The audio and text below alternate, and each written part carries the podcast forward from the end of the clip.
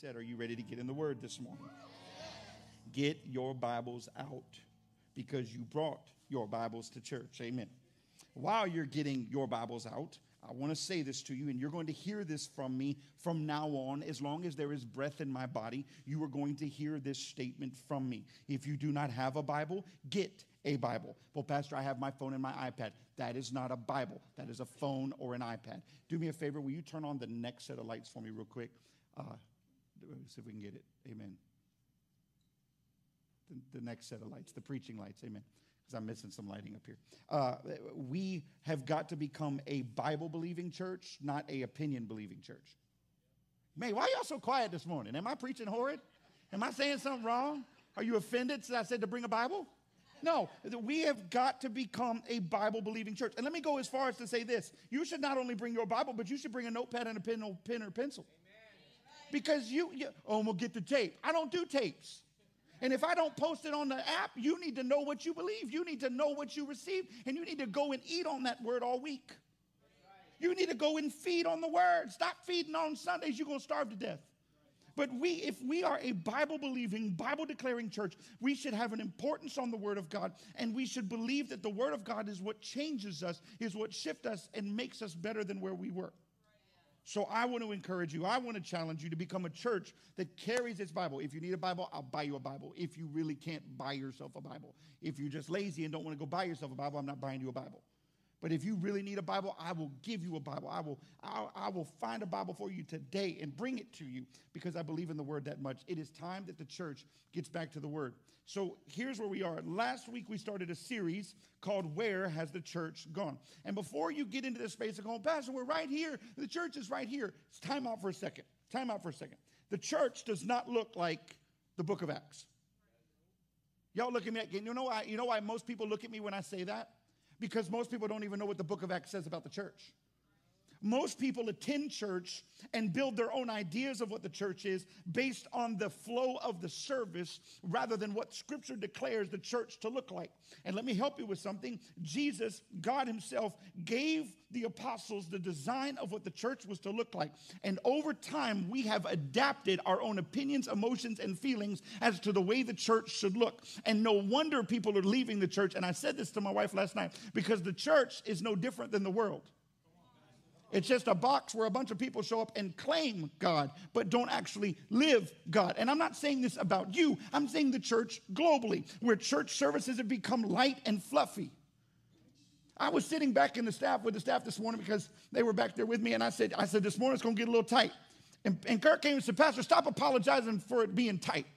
The Word of God is tight. It's just tight. And you should never be apologetic to, to declare its tightness, because the Word of God should bring change to you, not always bring comfort. Sometimes this word is a rock. Sometimes it's a sword. Sometimes it's a pillow at night. But whatever it is, you got to let it do its job. And, and, and, and I have seen for years, I have watched churches become light-footed in the gospel because they wanted to be relevant. They wanted to be popular. So last week we started with where has the church gone? And while I believe that the church is still here today, I don't believe that this is the church that God intended us to be. Pastor, what are you saying? We got more to do. Yeah. We got work to do. Yeah. And if you think that it's about sitting on a Sunday morning in your church service and calling that being the church, you are sadly mistaken, because the church has to come in, come in one accord together and celebrate and then go out and do the work. Well, I believe that the church is still here today. I don't believe the church is what God intended us to be. Us, you and me, us, not the preacher and his entourage. Us, not the staff and those on the platform. Us, you and me. Where has the church gone? The plan for the church that God intended was launched on the day of Pentecost, launched on the day that the Holy Spirit came, launched with power. But maybe the question I should be asking is not where has the church gone, but where has the power gone? Where is the power? You, but look, do not, listen, listen, I, I'm, I'm, I'm edgy today, so just bear with me. Buckle your seatbelts, pull your big boy pants up, because we're going for a ride. I'm edgy right now, because when I say where's the power, everybody goes. Somebody say power. Power. See, some people got it, some people whispered it, and some people didn't say a word. Oh, power. Pastor said, say power. Power. There's that old song. There is power, power, wonder-working power in the blood of the Lamb. Okay, we, I, I grew up with stuff like that, right? And, and you can't go, there is power, power, wonder-working power. You'd be like, dude, what is wrong with you? The church does not declare the power of God anymore. It declares the feeling and emotion. No wonder we have a hard time right, divi- rightly dividing the word of God. Because let's be honest, this is not power. This is a good fictitious book. No wonder we got to write books that put it in novel form so that we can understand it rather than getting a righteous heart and a right spirit and walking into the presence of God and then reading our word and trusting that God will speak to us through revelation, through what the Bible declares as Rhema, and give our spirit man revelation. There is no translation you can't understand unless you choose not to understand it. Oh, it gets tighter, it gets tighter. It gets, it's just gonna keep coming today. I don't know why, it just, here it comes. Where are the signs and miracles and wonders? Where is the desire for more time with God and not a timed Sunday service? Well, if you don't get them out in an hour and a half, they're not coming back. You're gonna hate heaven. I mean, you're gonna hate it. There is no Chili's, there is no nothing. You ain't getting snow. There is nothing. You're like, Pastor God, can you hurry up with service? I got to go eat lunch. No, you'll already be fed, and you'll be in the throne room of grace, and you won't have a clock to look at, so you might as well start operating. That doesn't mean I'm going to three and four hour services, so slow down. But what I am saying is we're so quick to go, hurry up, we got things to do. You, you, you need to do is take the time to hear from God. What you need to do is take the time that God's given you on this moment and be excited and expectant that when I go to the house of God, I'm going to receive a word from God. And so however long I've got to stay there till I get it, I'm willing to stay. Where are those who will declare and decree the word of the Lord and not their opinions and feelings? Have we lost sight of the ark? If you read your Bible, any time that God led his people, the Ark of the Covenant always went first. In other words, the presence of God went before them. What's leading us in this hour? Opinions, emotions, feelings, time. Time is the Lord's. Can I say that again to you? Time is the Lord's. Stop acting like you own it. Because if you keep acting like you own it, God will give you enough time to where you fall on your knees and find out what it's like to lose time. If you don't believe it, I went to jail four times because God, I t- kept telling God I own time.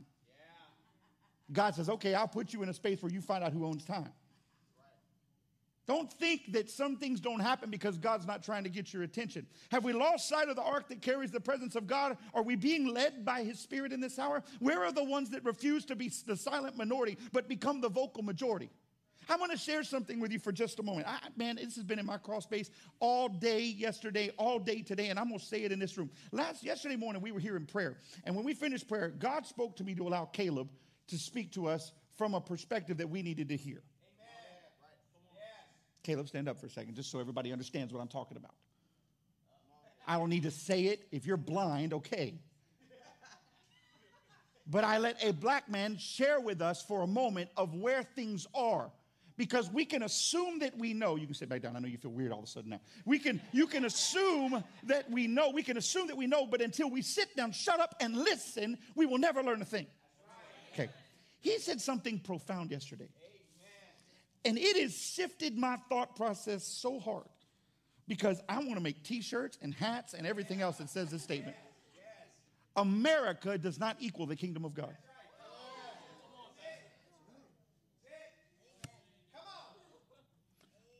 That was the most prophetic, profound declaration I've probably heard in the last fifteen years. Because what we have done is equated the church to America. Uh-uh. That's wrong. Because if the church is America, we're doomed.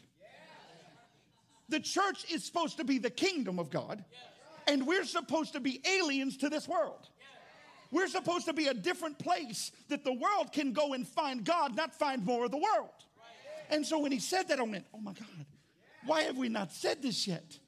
Stop equating the church to America and become the kingdom of God, where we love one another. We love ourselves, love each other as ourselves, where we love God with all of our heart, mind, soul, and strength, and love our neighbors, even when it sucks, even when it hurts, even when it's not comfortable. Did you get that? Listen, it's not okay for you to say the word, the N-word, and it ain't okay for your friends to say the N-word, and you stand up for righteousness, and you stand up for injustice, and you speak truth, and you bring the word, and you say, this is what God says.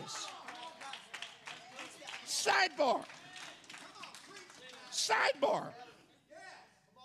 Enough. The church is gone because we're still separated and segregated. No, Pastor, I'm not a racist. Can I just say one more thing? God, you're not going to like me today. If you have to tell somebody you're not a racist, you're a racist. I told my wife this. I've never said it one day in my life. I've never told one soul that I'm not a racist. Not one person. Not one person. I'm not a racist. I'm not a racist. I'm not a racist. I'm not a racist. If you got to tell them that, then you're trying to cover up what you really are. Because if you have to declare that from your mouth, then you don't declare the word. You declare it. So in other words, I'm going to live it, and I'm going to demonstrate it. I'm going to show it constantly. And so no one could ever look at me and go, well, I think you are. Oh, really? Come here. Let me show you something. Because I live this experience. I don't just talk this experience. And then I'm going to say this to you for a second, because I've been listening to it, and I've been hearing about it. I'm sick of it. Caleb, you, you can check me right here if you choose to. White folk in the room, stop apologizing and change. Bring change and demonstrate change and watch the world change. Amen? Why do we keep talking about it? Because until we, until it stops, it has to be talked. We can't just go for it for one week and then back off and be like, oh, it's all good now. No, no, no, no, no, no. This is the, this is the conversation of the hour. But this is destroying the church. Look, work, look, deal with the city you live in. There are black churches. There are white churches. There are Hispanic churches. They're all separated. We can't mend. You want to know what I love? I got a Brazilian family in the back. I don't speak Portuguese. They know I don't speak Portuguese. But th- this is what heaven looks like. And I pray every week that, God, you would give us a better glimpse of what heaven looks like in this house. Y'all remember that old song, Jesus loves the little children. Red and yellow, black and white, they're pre- Shh. Not in Southeast Louisiana. And at some point, we got to get over ourselves long enough so that the church can be revived, so that it can begin to look like heaven and not look like separatists and segregationists. And it's got to not be, well, it's not my job. No, it's all of our jobs. It's, oh, it's just pastor's job. No, it's all of our jobs. We've got to let the love of God change us from the inside out so that we can demonstrate it to the world. So when they, when they look at us, they don't see me. They see God in me.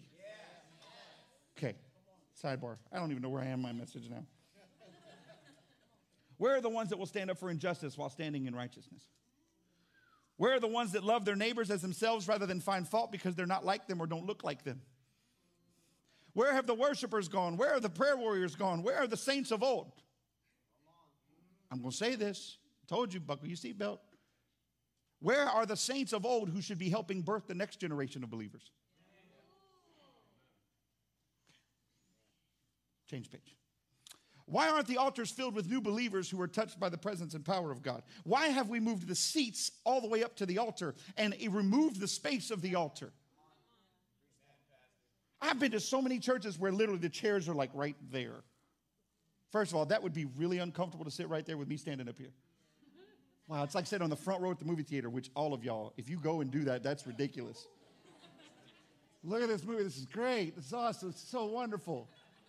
Pastor, after church, can you pray for my neck? I think it's stuck. We have eliminated the altar space in the church because we don't want real change. We just want to speak opinions. We're not bringing people to Jesus. We're bringing people to our shows. We're bringing people to our spotlights. We're bringing people. Okay. Why aren't the altars filled with new believers? Why are we making followers of man instead of disciples of Christ? He said when the Holy Spirit came on us, we would be witnesses for Christ in Jerusalem, all of Judea and Samaria, and to the ends of the earth. When the Holy Spirit came on us, we would become what? Witnesses, not attenders.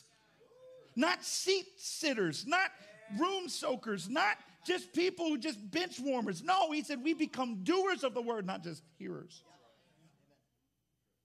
He said we'd be witnesses to the ends of the earth. And unfortunately, in today's church, we can't even reach our neighbor. Why isn't the church full in this hour? Better yet, why are there empty seats in this room? Oh, well, Pastor, you know, like, is it really my responsibility? Yes. It's kind of like this. If you had the cure to cancer, right? You had the cure to cancer. You had, it was a pill form. It was a cure to cancer. Would you hoard it? You know, unfortunately, some of us would try to sell it because we want to get rich rather than save lives. Or would you freely give it, knowing that it could change them? If the word of God has changed you, why is it not more powerful enough to change them?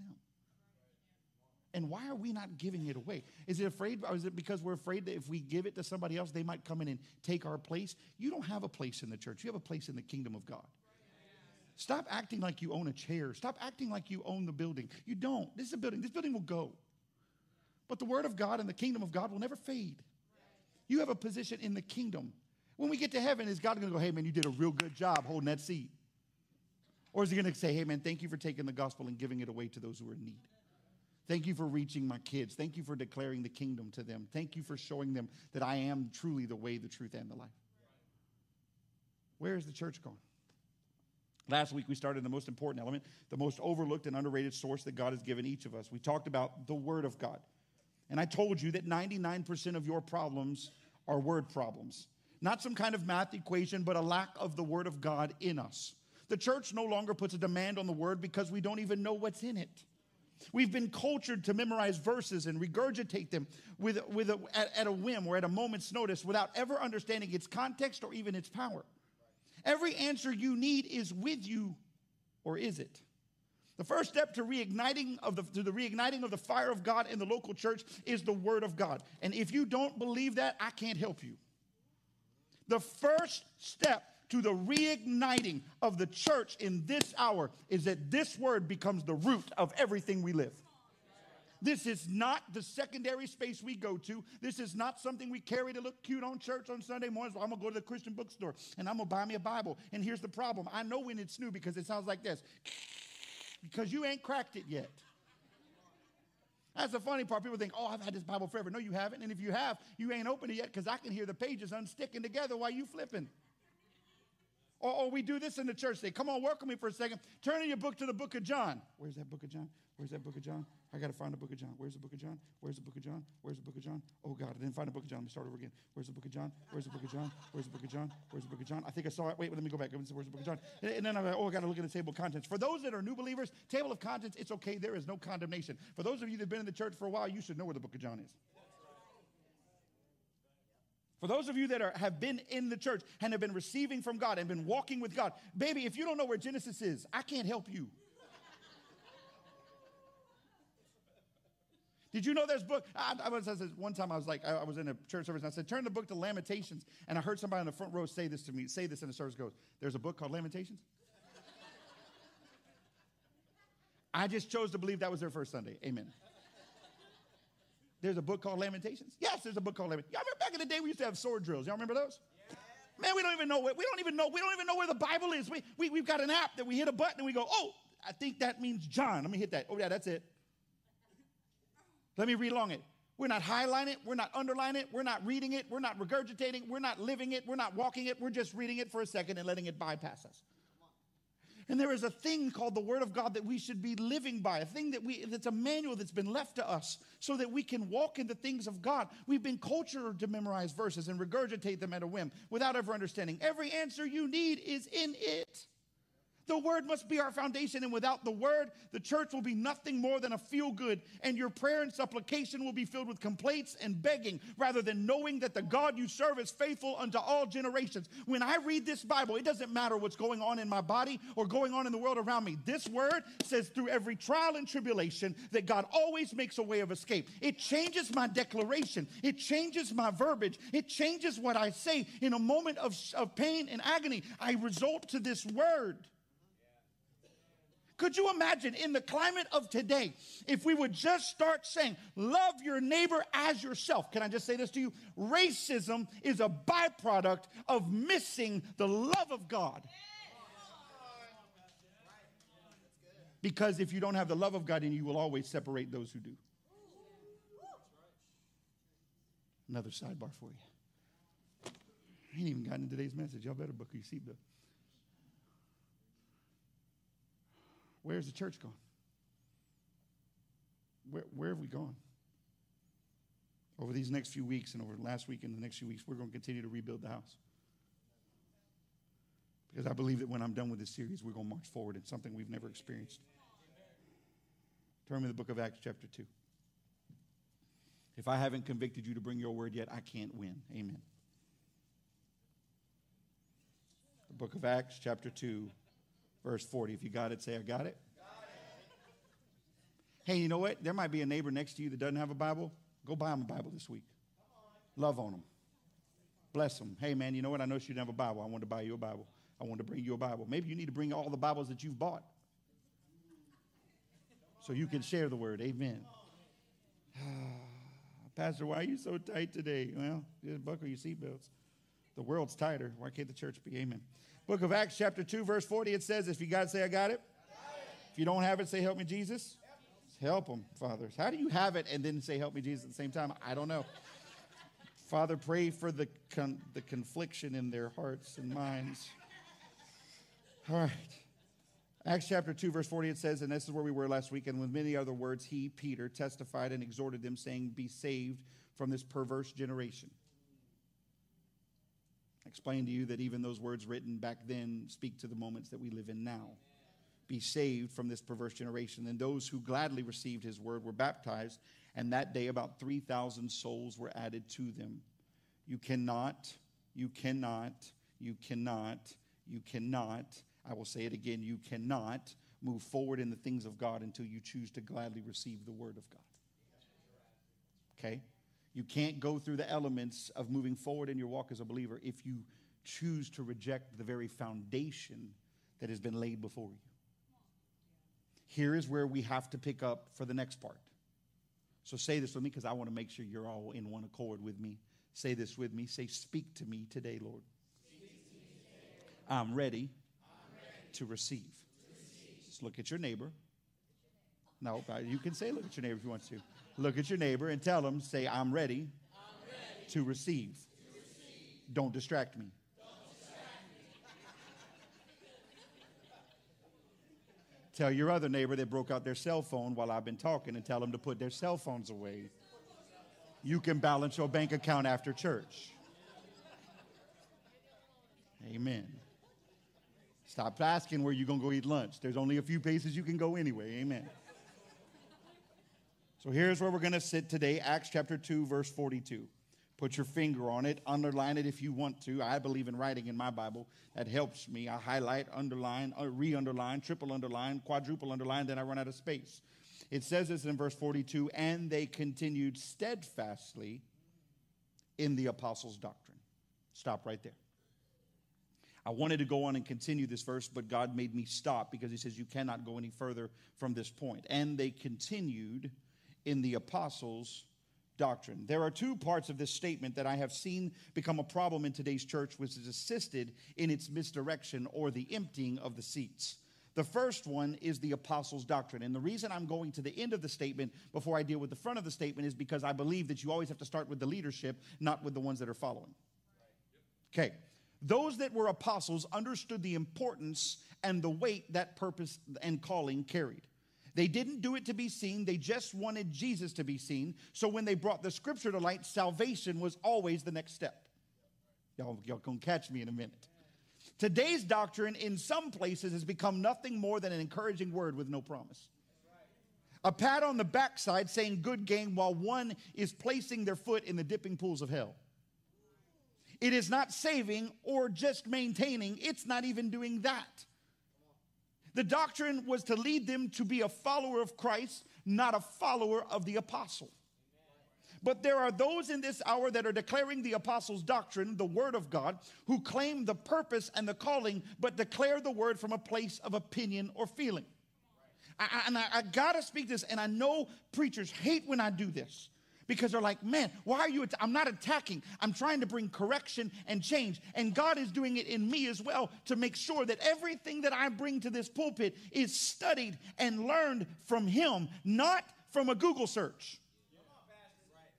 I've told you this. Do you know that I can pay seventy-five dollars a year and get every sermon handed to me in a P D F format, and I can walk up here and preach a word to you, and you'd think I went and studied it, but I never took a good look at it? I can, if I choose to, buy my sermons rather than hear the word of the Lord. And I can, can, and you go, Pastor, that's a great word. That's a great word. It'll never change you. And here's why. Because I didn't do my part. I didn't go do my part as the shepherd of this house. I didn't go and become the shepherd. I just became another voice in the room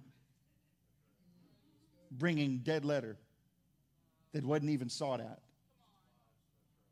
I remember one time I was telling somebody, they said, how do you prepare for preaching? I said, I go to prayer. How long do you stay in prayer? Until God speaks.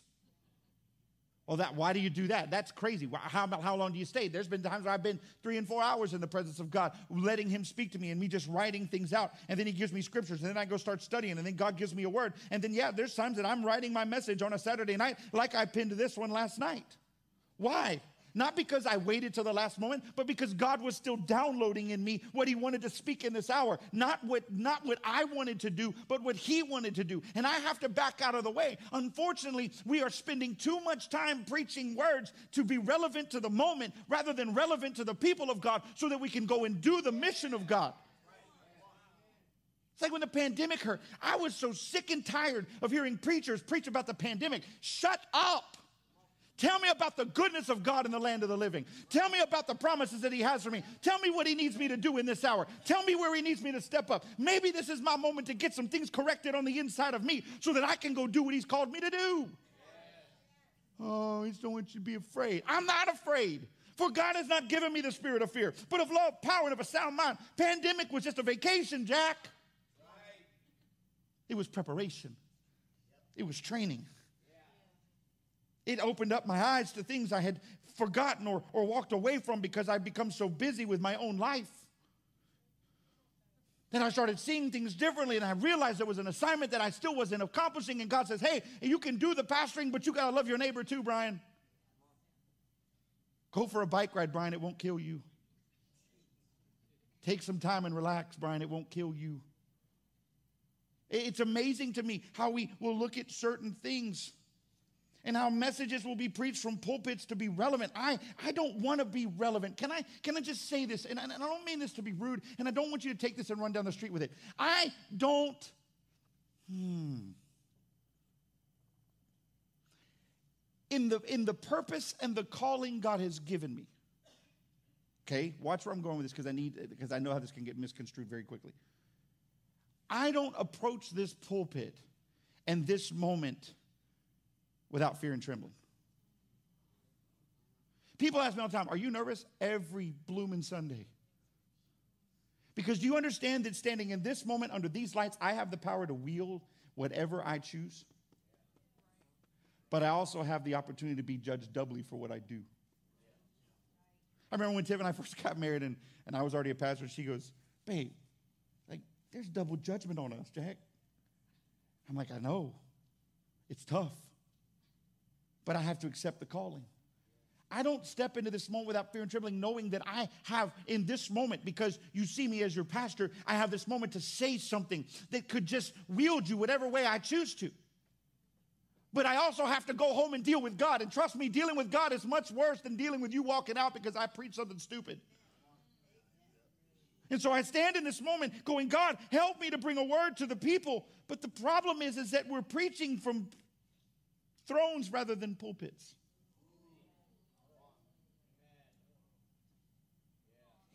Like we've become the access to the Father. It's not follow me as I follow myself. It's follow me, but please make sure I'm following God as I'm moving. Hey, follow me as I follow Christ. There are those in this hour that are declaring the apostles' doctrine, who claim the purpose and calling and the calling, but declare the word from a place of opinion and feeling. In some instances, it's no longer the word of the Lord, but rather the scripture blended to a pureed version of its original intent. It is, watch this. This, when I read this, when I wrote this last night, I almost leaped out of my chair. Because God dumped this in my heart. It is whispered from a place of fear of losing likes and relevancy, rather than shouted with excitement, bringing expansion to the kingdom of God. Where has the power gone? Because the pulpit has become a whisper, not a shout. If I won't shout, when will you? If the leadership in the church will not shout to expand the kingdom of God, I don't mean sitting here to scream at you, but shout because it's power. Then why is the church? The church has gone quiet because the leadership has gone quiet. The church doesn't read the word because the pastor doesn't preach the word. When a pastor can get up at a pulpit and go, hey, today I'm going to give you five secrets to living healthy. Shut up. I can give you one secret to living healthy. Stop eating stupid. I can give you one secret to, to living healthy. McDonald's will kill you. Fast food equals death. I can do that all day. I can give that to you all day. But that's not the word. The word says you're a temple. I can give scripture. It says if you want God to dwell in you, why would you put things in you that Christ can't dwell in? Okay, sidebar. It's whispered from a place of fear of losing likes, relevancy. I, I, I don't care if you don't want to be my friend on Facebook. Half the people that follow me on Facebook are stalkers anyway. Well, what's Pastor Brian doing? I don't know. And I don't post about what I ate today because I don't want to tell you. Although now that my wife is gone plant-based, life is very different in the Dean household. Like every day, it's a conversation. You're going to go plant-based, you're going to go plant-based, you're going to go plant-based. No, I'm in rebellion. The Lord has not spoken to me. You leave me out of your witchcraft, and I'm going to stay with the program. It's Father's Day. I can get away with that one. Amen. I'm going to come home to a plate full of vegetables. Amen. Hey, I did good the other night. I made zucchini and squash and corn on the grill, and that's all I ate for dinner. Praise the Lord. And then I was like, Lord, help me, Jesus. I'm still hungry. Amen. Okay. Going back into forty, verse forty-two, it says they continued steadfastly in the apostles' doctrine. First, we've got to correct what's coming from the platform. We've got to correct what's coming from the pulpit. Let me help you with something. The church would stop, correct, stop, stop. The people in the church, the sheep in the church, would stop trying, would stop trying to create micro ministries in the church if the pastor was preaching the doctrine of the apostles. Okay, I need you to understand this. There would be no reason to separate the church if most pa- if pastors, I won't say this, most pastors, because there's there's a lot of great pastors in the earth today. If some pastors would stop trying to preach their agendas and their feelings. This is not a Drake song. Some of y'all know what I'm talking about. It's got to come to a point where we declare the gospel and the truth of the word. But there's another point to this. In verse forty-two, it says, and they continued steadfastly in the apostles' doctrine. We've applied the word. We've made it our foundation. The word is now coming from the pulpit. Okay? Right? That's what I'm saying. And let me say this to you as a sidebar. If, if you feel... Hold on. Ooh, I got to be careful. If you feel that I'm not preaching the gospel, apply it first and see if it sticks. If it doesn't stick, then let's talk. I'm going to get into that for a second. And they continued steadfastly in the apostles' doctrine. The other part of this scripture that I see is affecting the church today is that they continued steadfastly. Steadfastly means fixed in direction, unwavering, firm in purpose, resolution, and faith. In what? The apostles' doctrine. In other words, the word that was taught. They were fixed in direction, unwavering, firm in purpose, resolution, and faith, persistent in hearing the word of God, but from who? I believe that in this hour, the senior pastor has been assigned to carry the mantle of the apostles to declare the word of God. Now, I'm going to break some theological space for you because this is not popular teaching, okay? The original Greek and Hebrew for the word apostle is not just a declarer or a, or a messenger. It was defined as one of the original twelve that saw the ministry of Jesus firsthand. Okay, and I'm really going to mess with you bad. So can I go as far to say is there are no apostles biblically in the earth today? There is an apostolic anointing, but there is no apostles in the church or in ministry today. So when you walk around with the title of apostle, you would be better to say that I am a pastor who carries an apostolic anointing. And here's why the apostolic anointing exists. The apostles were the father of the early church. In other words, the apostolic anointing is having a father-like spirit unto other ministries. I am not that person. I am a shepherd of the house. I understand what I am. I am a pastor. I am not an apostle. But I believe that the pastor in the house today should be walking and carrying the mantle of the apostle, which was to declare the word of God and to bring about salvation. Okay, am I, am I with you so far? I'm, I keep looking over here, and the only reason I do is because I've got a guy in the room that understands Jewish culture and knows what the Torah says, and so I look at him for a little bit of amen. Amen. Okay, amen. Okay. So just so you know what I'm looking at, that's what I'm looking at, okay? Because I'm getting my I'm getting my feedback right there. All right, so as I'm studying this, God says, Brian, there's no apostles in the earth right now. There are, watch, here's how it worked. The prophet birthed the apostle. It spoke what was to come, and the apostle was birthed at the day of Pentecost. Right? Okay, the apostle birthed the preacher, teacher, and evangelist. Those three exist in movement in the earth today. Preacher, teacher, and evangelist. But the apostle gave the assignment. So we are now walking in assignment. So I need you to understand this. When I was nineteen years old and decided to become a preacher, that was not an easy choice. I knew what I was taking on, and I knew it was not going to be easy. I knew there was going to be warfare. I knew there was going to be attacks. I knew there was going to be struggles. I knew there was going to be issues. I knew there was going to be sacrifices. I knew that I wasn't going to get everything I wanted out of this life, but I was going to have to sacrifice everything because I was called by God. And you go, but, but why would you do that? Because I couldn't walk away from it. Trust me, I tried, and God kept putting me back in jail going, you can't run. And I kept going, but God, he said, Brian, I've been talking to you since you were a kid. You just now need to shut up and listen. I knew what I was taking on. But he says, it says in the Bible, says they steadfastly continued in the apostles' doctrine. Pastors are not apostles. We can have an apostolic anointing, but we cannot be apostles. So can I just for a second shift this word for this moment to bring clarification in this hour? Could this scripture read this way? They were steadfastly fixed in direction, unwavering, firm in purpose, resolution in faith, hearing and receiving the word of God from their pastor. Now, I'm going to preach a portion of this message that is very uncomfortable for me to preach because I am the pastor. But I'm not speaking to you at just as this church. I'm speaking to the church globally. I'm speaking to the, where the condition of the church is in this hour. At, the, at that hour, the apostles were the pastors of the early church. The people received from them, heard the word of God, and went with expectation that the word was true and applied it. Yeah. Unfortunately, today's church hears the word of God, breaks it apart, overanalyzes it, kicks it out, finds fault in it, goes away, divides the sheep, tries to create their own church or ministry on the backs of those that had been called to carry this purpose in the first place. What do I mean? I mean church splits. Well, I can do it better. Can I just say this as a sidebar? With all love and all respect to everyone in this room, if you can do it better, go start a church. Don't sit here and tell me you can do it better and don't get up and do nothing. Because that drives me nuts. I've had people look at me for it. We know, Pastor, if I was the pastor. But you're not. You didn't blood, sweat, and tear over this thing. You haven't been up till three o'clock in the morning writing sermons. You haven't been praying over one hundred fifty people. You haven't been going to the hospitals. You haven't been burying dead people. You haven't walked away from your family at a dinner table going, sorry, I got to go sit in the E R because one of the sheep is sick. But yet we'll come in and because, because, because for a moment, that word that is preached brings up a little bit of flesh and causes it to not be hidden anymore. Oh, nope, that's heresy. Oh, nope, that's not the word of God. I can't follow that preacher. Stop blaming the preacher and ask yourself where you're walking. You go, Pastor, why? Because I think this is killing the church. We come to church and then we sit there and we judge the preacher. We judge the one. If you're going to judge him, stay home.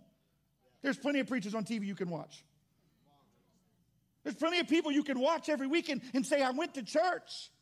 if that's all it is to you, but it's got to be so much more. I don't need you to be an entourage. I don't need you to carry my Bible. I'm perfectly capable. I don't need you to walk me to the bathroom. I don't need you to start my car or fill up my gas, fill up the gas tank in my car. I don't need you to come and carry a towel and wipe my brow. I don't need any of that stupid, foolish garbage. What I need you to do is when I've taken my time to study the Word of God, to pray about it, to get on my face before God in order to bring you a word so that it might change your life, so that you might walk in the fullness of God. I need you to walk out of this place and instead of breaking it apart and going, I don't agree with this, and I don't agree with that, and I don't agree with this, and I don't agree with that, take that sucker, put it in your pocket, and invest in it.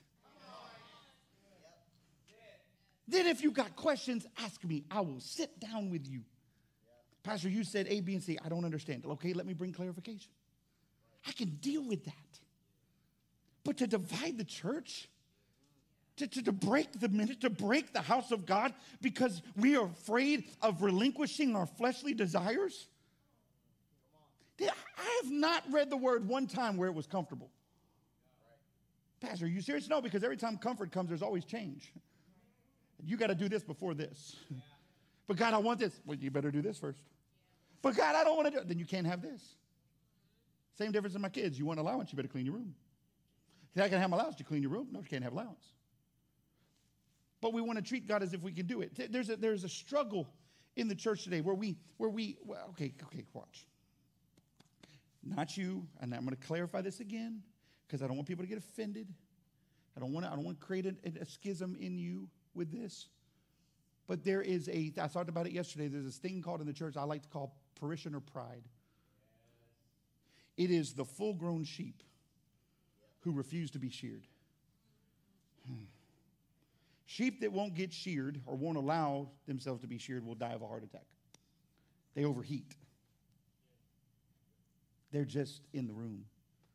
But they claim, because they've been in church for so long, that they have arrived. But yet they bring nobody to church with them. They don't bring their brother to the house of God. They don't bring their brother to the family of God. They hoard them to themselves and call it ministry. I go back to that song I sang last week. I'm so glad I'm a part of the family of God. Not the small group of your house space that's in the confines of what you want to tell me, but that we are trying to build and expand the kingdom of God and the family of God. And for if we ever get in the space where we believe, and I'm going to get more into that next week, but that we believe that this there's this there's this danger, there's a danger right now that I heard this the other day, that the house church is going to overtake the big church. And according to the book of Acts, they both have to exist. They both have to exist. You cannot have one without the other. But the reason that people are saying that they want the house church to exist and the big church to die is because it's easier to get you in the confines of my own space and environment to tell you what I want you to hear rather than us grow together as a family. Okay. They were steadfastly continuing in the apostles' doctrine. At that hour, the apostles were the pastors of the early church. The people received them, heard the word of God, and went with expectation. They applied it. They didn't go and divide the sheep. They didn't go and break up the church. They didn't look for the wrong. They received the word of the Lord. They operated in one accord and supported the one that was called to minister to them. Before you think I'm talking about you in this house, I'm not. But I'm speaking to the global church as a whole. This is a detriment that has robbed the church. There is a problem that's crept in. It has divided, broken, and destroyed churches, ministries, and even pastors and their families. If you want my wife and I to sit on a stool right now and tell you all the stories, we can. Of people that have come, that we've poured our lives into, that we've loved. And the moment we preached the gospel that they didn't like, they walked out the door and stole people with them. People that we poured into for years and gave up our lives for walk out and just destroy us because we preach the word, and it's uncomfortable because they can't live in the sin that they want to live in. I've had to watch people that I care about, that I love, that I, that I believe in walk out the door and say, it's you. And then I have to go to my prayer closet and ask God, God, where did I fail? God, where did I go wrong? God said, you didn't. You preached my word. They just didn't want to receive it. They didn't reject you. They rejected me.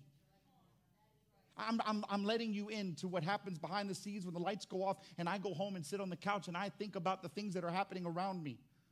We could sit here and talk about the struggles of a pastor. We could talk about the things that we deal with. We could talk about the time that we have to give up. This problem is the inability to receive, be led, pray for, and support the person and the purpose and the calling of the pastor.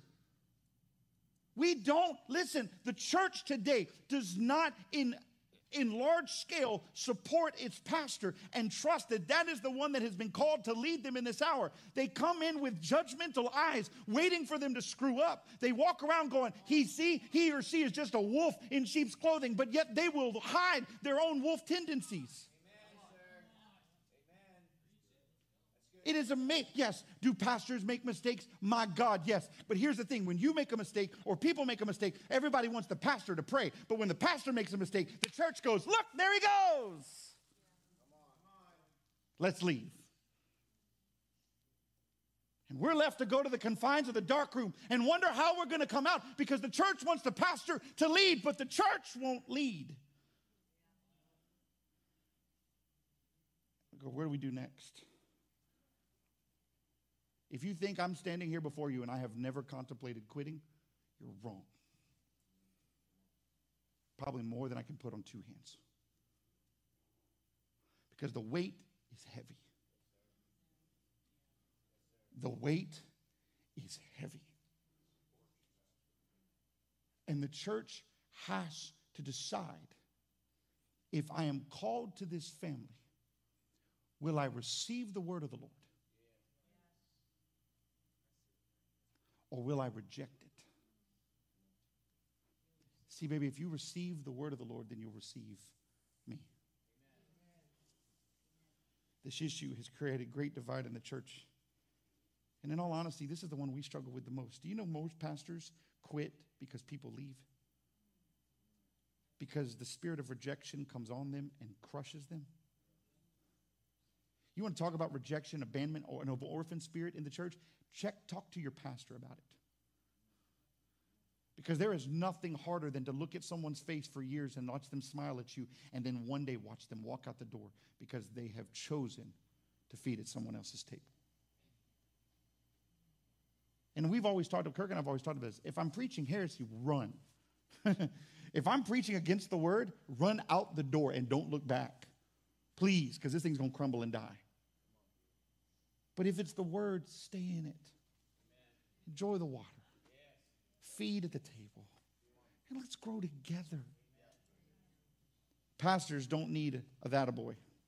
We need love and respect for the purpose and mandate that God has given us to declare the gospel, to lead those who choose to walk with God, and to reach those that are far from him. We need the sheep to go and apply the word that is preached before it's overanalyzed and torn apart because it caused a little bit of flesh to come out of hiding. We need the sheep to stop going and undoing years of tears, love, and prayers that have been poured out for other sheep in the pasture in order to create division and attention. How can the church take its place if we're so quick to tear down the ones that God placed over us? And when I, when I, when I get into that statement right there, the word over us, most people in the room go, ain't nobody over me. I'm grown. Ain't nobody over me. Well, let me give you some scripture to help you with that real quick, because the book of Hebrews chapter thirteen, verse seventeen, and just in case you were wondering, that's New Testament, not Old Testament. It says, obey those who rule over you and be submissive, for they watch out for your souls as those who must give an account. Yeah. Let them do so with joy and not with grief, for that would be unprofitable to you. Let me give you one more just for sidebar, First Timothy chapter five, verse seventeen. I read through a list yesterday of about thirty of them. Let the elders who rule well be counted worthy of double honor, especially those who labor in the word and in doctrine. How can we apply the word from someone we will not receive from? Today's church is so quick to look for and call out the mistakes of the pastor, and it's killing the church. What happened to the steadfast church who continued together in one accord in the word that was declared? We should come together under the covering of the word. We should come in as a blank canvas, ready to receive the word and the one who has studied, prayed, and sought the face of God to bring that word. We should always have room to grow, even if we think we've already heard this word before. This will allow God to speak something fresh in our lives. Listen, I encourage you to study the word for yourself. In fact, the Bible says to study, to find thyself approved. You should be reading and allowing the revelation, the rhema of God, to speak to your heart and soul. But we must stop dividing the house. You're not always going to like what I preach. You're not. There are going to be days I come in and I preach something like this. You're like, I don't feel blessed. I don't feel happy. I wanted to leave happy. I wanted to be happy. Great. The joy of the Lord is your strength. Well, I just wanted him to tell me how blessed I was going to be if I just came to church. You're not going to be blessed for coming to church. You're going to be blessed living for God. See, see, I, this is, I, I just wish he'd be a little more light-footed. I'll have my funny moments, but not every moment's a funny moment. Jesus loved people and flipped tables. Paul, thank God I'm not Paul. Y'all be running out the door. We're all going to hell. Help me, Jesus. But the truth be told is, is that if I approach this moment with the space of I'm trying to make you my friend, then I'll never be your pastor. Two elements, and this is where I'm done. Ben, you can come on. Pastor, we're, we're, we're, that's all you're giving? Yep, that's all I'm giving you today. Go home and think about it. Pray about it. Seek on it. People have come to me over the years and said, Pastor, I'm leaving the church. This has been my always my question. I said, yeah, I, I do things like what they call exit interviews with people. They, they said they're going to leave the church. Those are the ones who choose to tell me. Some people just walk right out the door. I'll tell you that other sidebar in a minute. But I said, hey, man, can we, can we get together? Can we just talk? I said, sure. And, and, and I've had people tell me they're leaving the church because I believe in praying in the Holy Spirit. I'm sorry. I can't throw that part out of my Bible. Can't chuck that part out. I've had people tell me they're leaving because they think I'm too loud. Oh, I can understand that. A little too excited for them. Okay. I've had people tell me that they're leaving the church because they don't agree with how I lead the church. But yet they leave the church and they never go to another church. They just leave the church. Which tells me that's just a rebellious spirit. And they'd rather be the chief of their own kingdom rather than allow anyone to speak into their lives. I've had people leaving and I said, okay, let me ask you a question. I said, since you've been here, has God touched you? Oh, Pastor, God's been amazing. Have you grown? Man, I've grown so much. Then why are you leaving? And it's usually because well, the, the, the, the building looks cooler, or the kids' church is more, ooh. But here's the one thing I won't do. I will not sacrifice the gospel for popularity. I won't do it. I know, I know, and I'm going to say this to you verbally out loud. I am not the popular preacher. I'm not. Thank you. I appreciate that. I'm just not. I'm going to say what needs to be said. Because at the end of the day, when this race is over, I have to... St-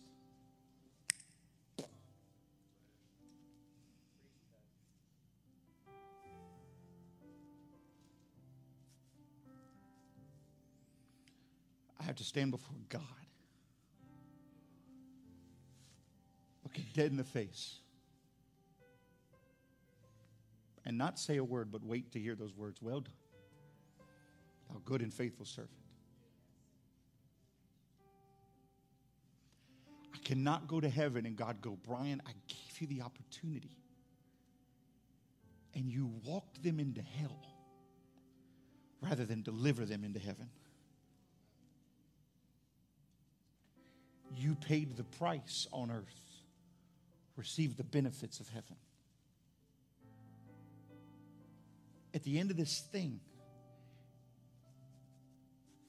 I cannot be bound to popularity, to likes on social media, to likes and whether I'm relevant enough in the moment to make everybody feel good. I, I can't. I've got to declare the kingdom of God. And even if it's uncomfortable, I have to be willing to do it at the detriment of losing everything. Even my own life.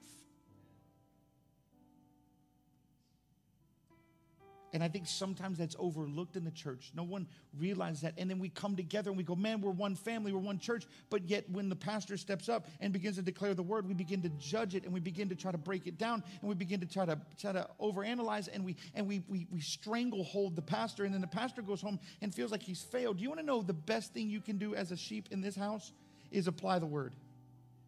Walk it. It's like you've been putting nails in walls with your palm. I hand you a hammer, and then you keep coming back with bloody hands. Like, did you use the hammer? Well, that's what that was for. Yes. I'm trying to give you the tools that will help you to go to the next level. Don't ignore them. Don't walk away from them. Apply them. And if you struggle with applying them, don't get mad at me. Ask God why you struggle applying them. Somebody said, how can, Pastor, how can we bless you? What can we do? Somebody asked me that, Pastor, how can I bless you? Ah, here's a great one. Come to church. Pastor, how can we bless you? Apply the word so I don't have to keep counseling you. You'd be amazed how many counseling sessions I've had for the message I preached the Sunday following or the Sunday before. If you're watching, if you're in this room, and I'm not saying this for me, I'm saying this for the church globally. Receive the word of the Lord, and if you don't think it's the word of the Lord, then go somewhere where you can get it. Because I promise you, I am not up here giving my opinions. If that was the case, I'd be preaching a really cute message. I want you to grow in the things of God. I want you to be better than you've ever been. I want you to outlive everything I expect or believe for, for you. I want you to be blessed in the city, blessed in the field, blessed in your coming.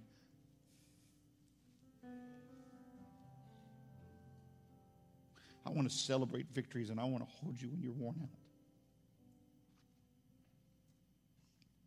But I don't want to just be something you grab a hold of when you don't know what else to do. I want you to trust that when my wife and I come to you, we're coming with the word of the Lord.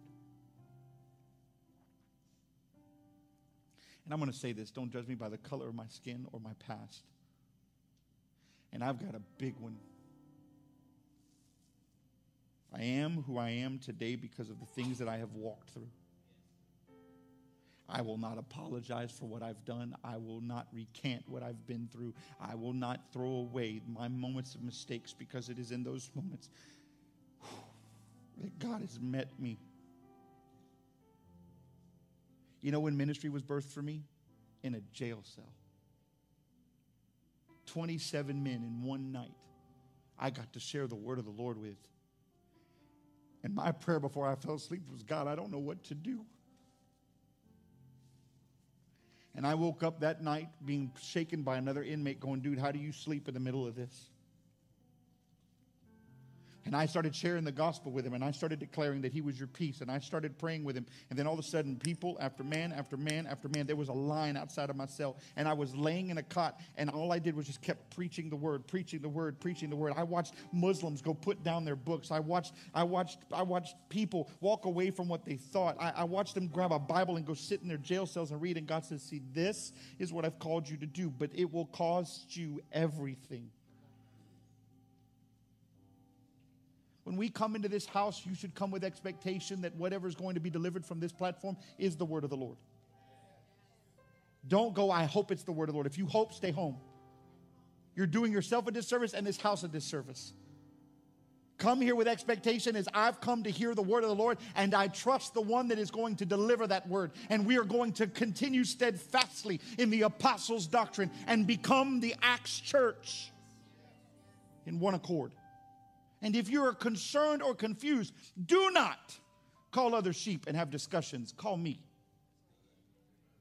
Sit down with me. Pastor, I don't understand. And give me the opportunity to bring clarification. Don't assume that you know what I did in my study time.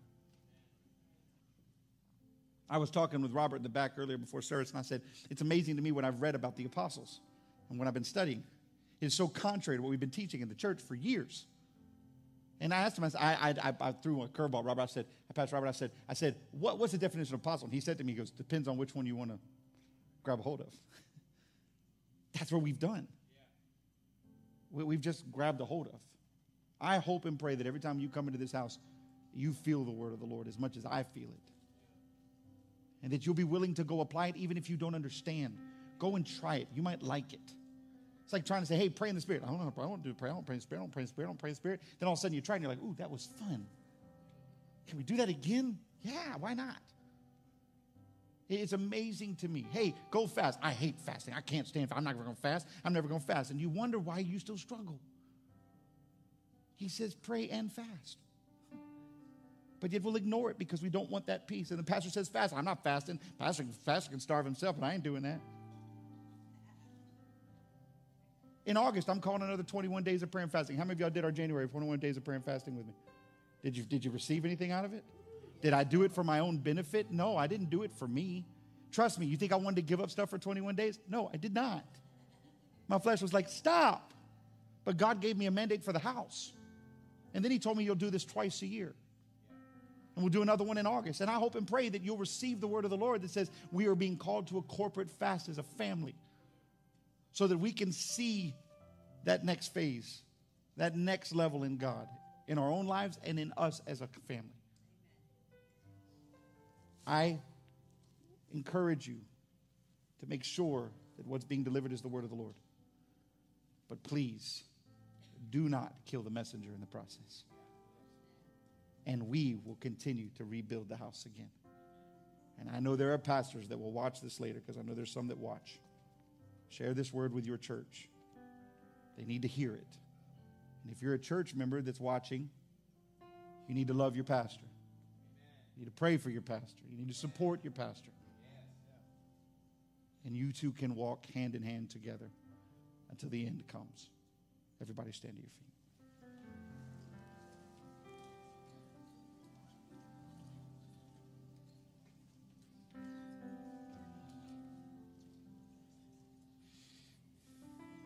Real quick, right in this moment, you go, Pastor, how do you go from here? How do you have an altar call? It's real easy. If there's sin in your life, raise your hand, say, that's me, I got sin in my life. It's real easy. It's real easy. I got sin in my life. I need to get it out. I'm tired of being a sinner. I'm ready to live this thing straight up, run after God with everything I got. You raise your hand, get to the altar, move right now. There are some of you right now under the sound of my voice that are arguing with whether or not there's sin in your life. If you're arguing whether there's sin in your life, you got sin. Get to the altar. Because you know whether you're in sin or saved. You know. Last week, thirty-two people came to the altar. Said they wanted to leave sin behind. This morning, another crew's up here saying, I'm ready to leave sin behind. When the apostles' doctrine was preached, salvation was always on the table. Always on the table. Always on the table. No matter what was preached, it brought them to their knees. It brought them to the cross. You're at this moment because I need the cross. Good. I'm glad you're here. Here's what we're going to do. In just a moment, these people behind you are going to pray for you. And I'm going to pray with you. And we're going to see heaven celebrate. We're going to feel the celebration of heaven. For those of you that received this last week, I'm so proud of you. But now it's your moment to pray for those that stand up here today. Because this is what should happen in the church every single week. The word should be preached, salvation should come. The word should be preached, salvation should come. The word should be preached, salvation should come. Why? Because that's how the church of God is expanded. That's how the kingdom dynamic is birthed. Here's the great part. You're standing up here and you go, Pastor, I got sin, and, and, I, and I, don't like, I don't like my sin. Good. Leave it behind. Stop picking it up. Stop playing with it. It's fire. It's going to burn you. If you know it's fire and you know it's hot, stop touching it. Leave it behind. And here's the great part. When you put it down, God doesn't go, see, see, see, you're a sinner. God celebrates. He goes, man, finally, they put it down. Now I get great life with them. Now they'll be mine and I'll be theirs and we'll walk hand in hand. So here's what's happening right now in heaven, because I can feel it in my spirit. What's happening in heaven is there are angels standing around a hole in the clouds going, God, do you see what's happening? God, God, do you see it? He goes, oh, I know I see what happened. My word was declared this morning. And anytime my word is declared, people always get saved. People always walk away from sin. So watch what's happening. And God's God's going, man, this this is the moment I've been waiting for. Man, this I've been I've been I've been man, I've been waiting for this moment. I knew it was going to come. I knew it was going to come. I knew it was going to come. And heaven, heaven, the sound is starting to rumble, and trumpets are starting to blow, and angels are starting to shout. And why are they shouting? They're shouting over you right now in this moment. They're they're declaring over you in this moment. There's a celebration. And you go, no, there's not. I can't hear it. Listen, tune your ear in for just a second. You're looking for the shouts of the crowd, and I'm talking about the shouts of heaven. Heaven is rejoicing. The Bible says that all of heaven rejoices over one that chooses Christ. One. Well, if there's one, two, three, four, five, six, seven, eight, nine, ten, eleven, twelve, fourteen, fifteen, sixteen that stand right here, what do you think that party sounds like right now? Man, if that doesn't get you pumped, I don't know what does. So I celebrate you. I celebrate you. It takes guts. At the same time, it takes humility to say, I'm a sinner who needs a Savior. So church, will you stretch your hands to those that are standing up here? And if you're standing at this altar, will you lift both hands as high as they'll go for just a moment? This is not a sign of the church. This is a sign of surrender. This morning, your flesh is under arrest. Your flesh is under arrest right now. Your sin has to submit itself to the throne room of God. And what you're doing right now is surrendering yourself, saying, God, I give you me. So say this with me. Say, God, this morning, I choose a Savior over sin. Father, help me to receive the free gift of salvation. Today, I repent. I turn away from my sinful ways. And I ask you to live in my heart. Fill those voids. Fill those spaces. God, I do not want to be a sinner any longer. I want to be saved by grace. Today, I received this gift. I turn away and I march forward in the calling and the purpose that you have for my life. I believe that Jesus died on an old rugged cross. He was placed in a borrowed tomb. And three days later, he rose from the dead. And one day will return. Jesus is my Messiah. I declare it. I decree it. And today, by the blood of Jesus, I am set free from the sins of my past. I will no longer look back, but I will press on towards the mark of the high calling, which is in Christ, my Lord and Savior.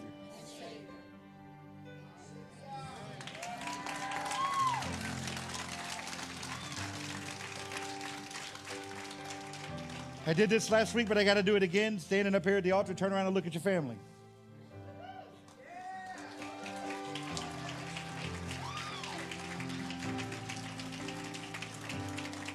Now watch, hold on.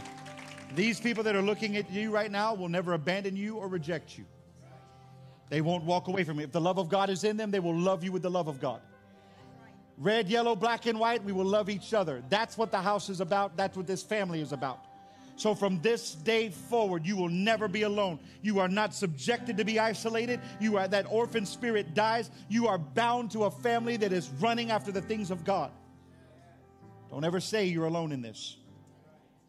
You now have inherited one of the greatest families in this area, in this region, in this state, I think in this nation.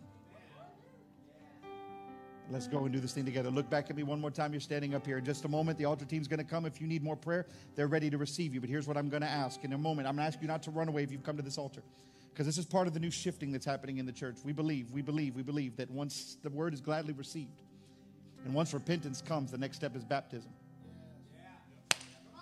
Y'all better get ready. Y'all better get ready. Okay, so here's what I'm asking. I'm asking you to hang here for a second, because the usher, the, uh, the, the team has little clipboards they want to fill out. Pastor Robert, if you want to go ahead and start moving the team forward. We just need you to fill out your information real quick. We're going to follow up with you this week. Pastor, I don't know if I want to do it. Trust me, you might like it. It's kind of fun. It's kind of amazing. It kind of will change everything. But I want to challenge you to fill out this form, and then we're going to take this from you. We'll follow up with you after this week, after today. But we want to get you moving forward in the things of God. Not forward in the moment, forward in the things of God. What comes next? Baptism. What comes after that? Making sure that your heart's whole. What comes after that? Discipleship. Oh, here it comes. Receive them, grow them, send them out. We're going to change this city for the glory of God. We're going to do it as a family. Stay up here and receive that. Let me pray a prayer over you as you go out of this place. Father, I thank you for, well, let me do this real quick. Your Father, wave your hand at me real quick. Your Father, wave your hand at me. Thank you for being a father. Coming from a kid that didn't necessarily have a physical father. I had a grandfather who was great, but I didn't have a dad that was consistent. Thank you so much for accepting the responsibility of being a father. If you got a dad, tell him you love him today. Tell him how much you appreciate him today. And if you don't say it, then don't be a kid no more. Dad, can you pay for this? No, you didn't tell me Happy Father's Day. Love him, honor him, respect him. And if you haven't called your daddy in a while, call him today. Trust me, they need to hear how much you love him. Even if you don't agree, just love him. That's what we should do with the love of God. Thank you so much for being. Father, I thank you what you've done in this house yet again. Yet again, Father, you've moved. Yet again, you've spoken. Yet again, lives have been changed. Yet again, yet again, salvation has fallen. And Father, today, more are added to the house, more are added to the kingdom of God. And we thank you for it, Father. We will continue steadfastly in the doctrine, in the word of God. We will do it together, Father. We thank you for today. We thank you for what you've done in this house. We give you praise for it now. In Jesus' mighty name we pray. Amen and amen. God bless you. Have an amazing day. Go eat some food. Take a rest, whatever you got to do. And we will see y'all this week.